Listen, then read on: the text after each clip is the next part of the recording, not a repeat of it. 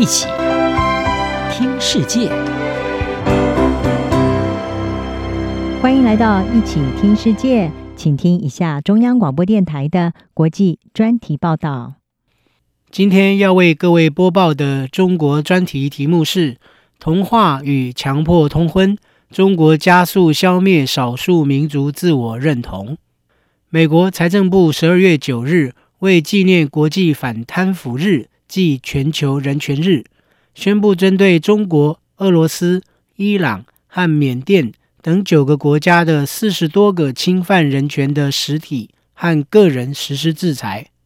其中包括两名在西藏严重侵犯人权的中国官员吴英杰和张洪波。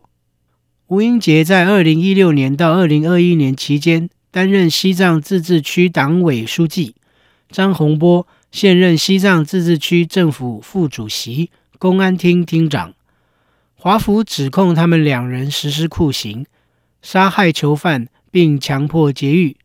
早在制裁中国西藏官员之前，美国财政部在前总统川普任内。也制裁当时的新疆维吾尔自治区党委书记陈全国，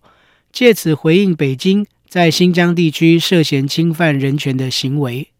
西方政府和联合国已认识到中国在新疆对待维吾尔人与其他穆斯林的行为，包括强迫劳动、集中营和强迫劫狱等，可能已构成种族灭绝或违反人道罪。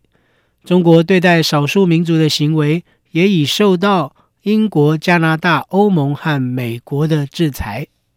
北京残害少数民族的手段，除了酷刑、杀戮、强迫劳动、强制节育、限制宗教和政治自由及虐囚之外，还有通过同化与强迫婚姻等策略，以达到消灭少数民族自我认同与独立存在的意识。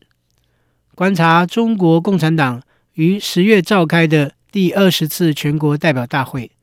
中共中央委员会的少数民族干部人数创下十年来的新低，从上一届十九大的十七名少数民族干部减少到仅有九名。至于在中共少数民族政策具核心地位的统战部，则是由曾经在担任内蒙古自治区党委书记期间，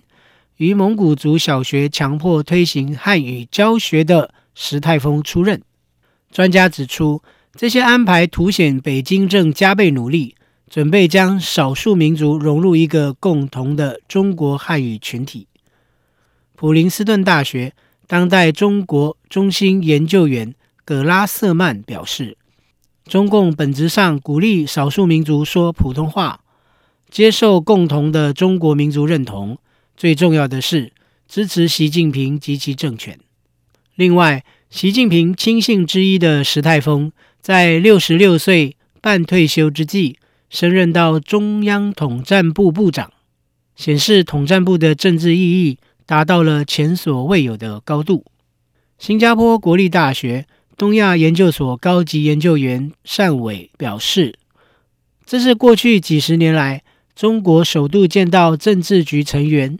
和中央书记处书记领导统战部，并表明习近平将在未来几年推动更严格的政策调整，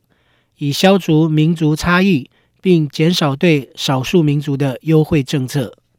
另一方面，根据维吾尔人权项目十一月公布的一份报告发现，中国根据国家政策，将财政、教育和职业激励措施。甚至是与强制手段结合起来，以促进新疆地区占多数的汉族与少数民族维吾尔族人通婚。